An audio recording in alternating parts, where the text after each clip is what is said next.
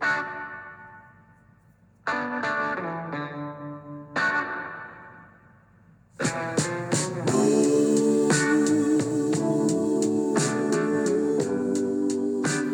morning and welcome to the Marcus Today pre market podcast. My name is Henry Jennings. It is Wednesday, the 2nd of November, and as usual, with all the information contained in this podcast, it is general advice only, so please do your own research.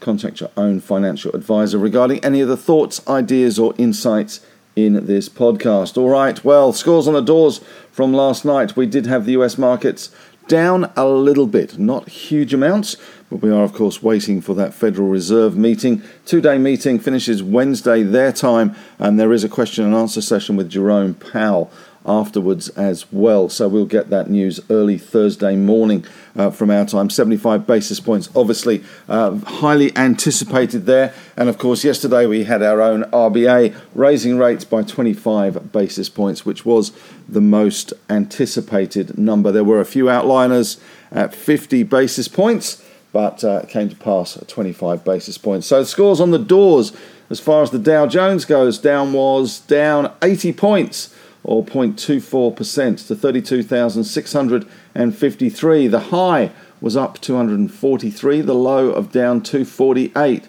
So only a 500 point trading range for the Dow and pretty much closing in the middle there. The Nasdaq was down 97 points or 0.9 of a percent 10,891. The S&P 500 in the middle for diddle. Well, actually, uh, worse than either of them, to be honest. Uh, down 1.15%, 45 points to 38.56. The VIX Volatility Index 25.81, up a smidge, not a huge amount, but certainly uh, better than expected economic data in the US uh, did curtail some of the bulls. Bear in mind that October saw the Dow Jones up 14 14%.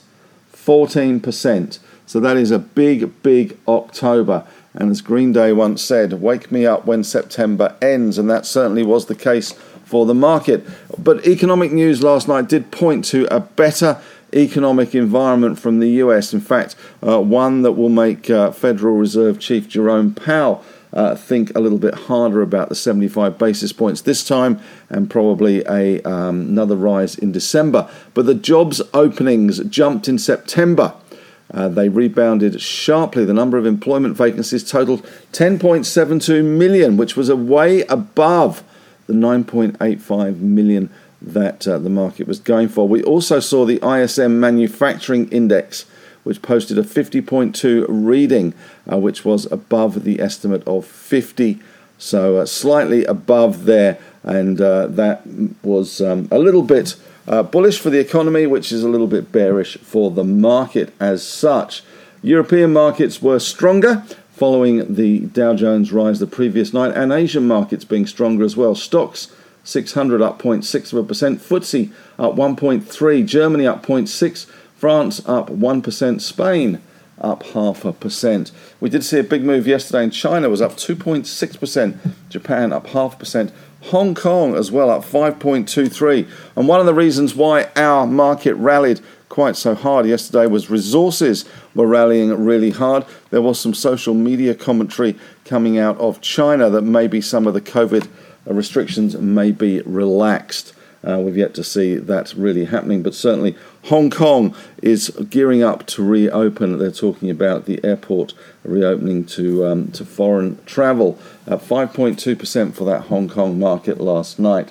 So, as far as the US market goes, uh, they all opened higher, but that jobs opening number in September did show the resilience of the labour market, and that uh, obviously heightened fears that the central bank may keep up the aggressive hawkish stance as it tries to fight that inflation.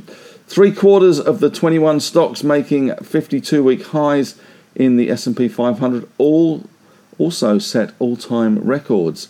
Chevron is also in the Dow Jones Industrial Average. Certainly, uh, the big rise in some of those energy companies has driven the Dow, and seven S&P 500 stocks set new 52-week lows. So uh, there's still some stocks setting lows. And one of those uh, suffering last night was uh, Amazon. which closed down for the fifth straight day. It fell to its lowest level since April 2020. Um, and the company projected sales in the holiday quarter would be far below expectations. The stock dropped 5.9% to $96.79. Airbnb also coming out after hours. Uh, they gave a disappointing outlook for bookings in the first or the fourth quarter rather. The shares fell more than 9% after hours. And this is interesting. US financial institutions spent 1.2 billion US dollars on likely ransomware related payments last year. And Elon Musk has said the premium version of Twitter called Blue will cost subscribers 8 bucks a month and will include a verified check mark for paying users' accounts. Good luck with that, Elon. Uber shares popped up nearly 12%. They beat revenue, uh, and uh, certainly they are doing well with despite the high inflation, rising rates, and that strong dollar. So they did well today. And also, we saw Bank of America Merrill Lynch sell side indicator, which is one of the contrarian indicators for a market rally. Uh, has reached its lowest level since 2017. The bank said historically, when the indicator was at the current levels or lower, subsequent 12-month S&P returns were positive 94% of the time, and the median 12-month return was 22%. Let's face it, the Dow was up 14% in October alone. So that is an interesting number. 60% of the time, it works every time. Looking across at commodities last night, uh, we did see Brent crude slightly ease 1.38%, $1.32 to 94.65. Seems to have been a particularly mild start to, uh, well, it's autumn at the moment, we're coming into winter for the Northern Hemisphere, but a particularly mild start, which may really help the energy situation in Europe. Gold was up 0.32%, $5.20 to 1649.7. We did see the US dollar index ease back ever so slightly, 0.04%. The Aussie dollar around 64 cents still, 63.92, but that gold price up a little bit, $5.20. In other commodities, copper was up 1.2%. Nickel had a very strong night last night, was up 6.1%. Aluminium up 1.5. Zinc down 2.1. Lead up 0.2 and tin up 0.3 of a percent. There were some big rises in resource stocks, especially BHP in ADR terms, about 3.7%. Rio ADRs up 3.04%. So some big runs there. Freeport McMoran were up 3.8%. Alcoa 4.7%. Teck, unfortunately, 1.2% down. Anglo up 6%. Glencore up nearly 5%. Vale up 3.8%. Albemarle missed the memo. Apparently, they were down 0.3 of a percent. Albemarle, one of the world's biggest lithium producers, of course. In US stocks, uh, generally, we did see Apple down 1.8%, Meta up 2.2, Google down 4.3, Microsoft down 1.7. That Amazon move uh, really quite uh, nasty, fifth straight day down, 5.5% down. Tesla was up 0.12, Netflix d- down 1.8.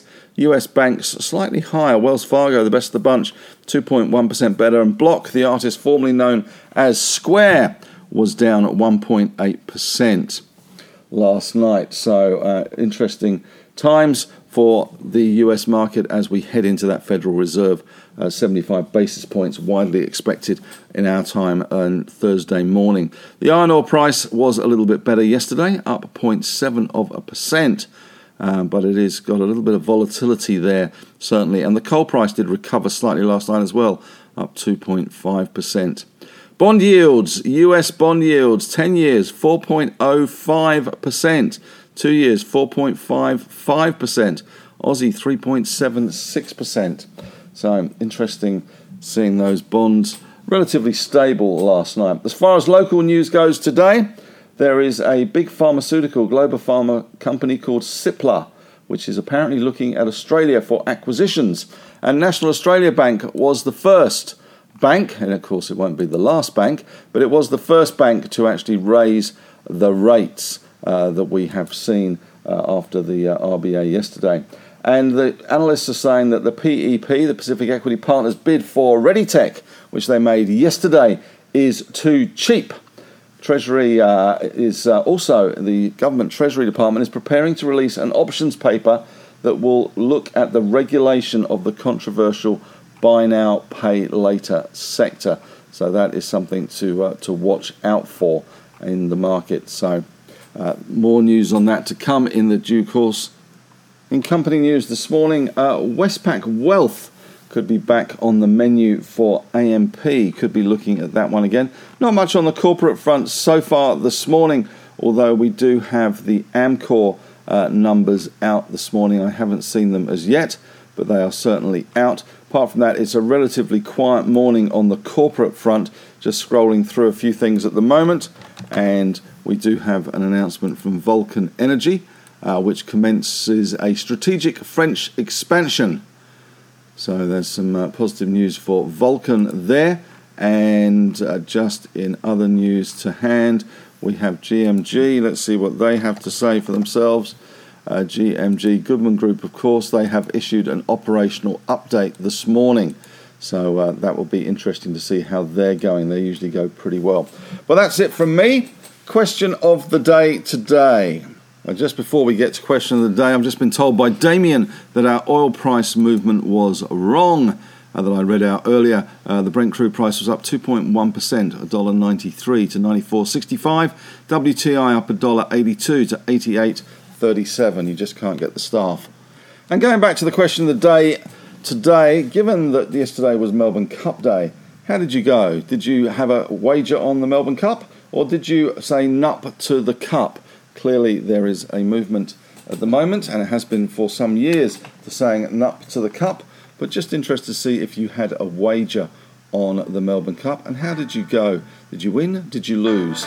Well, that's it from me. Thanks very much for listening. Have a great day, and may the trading gods be with you.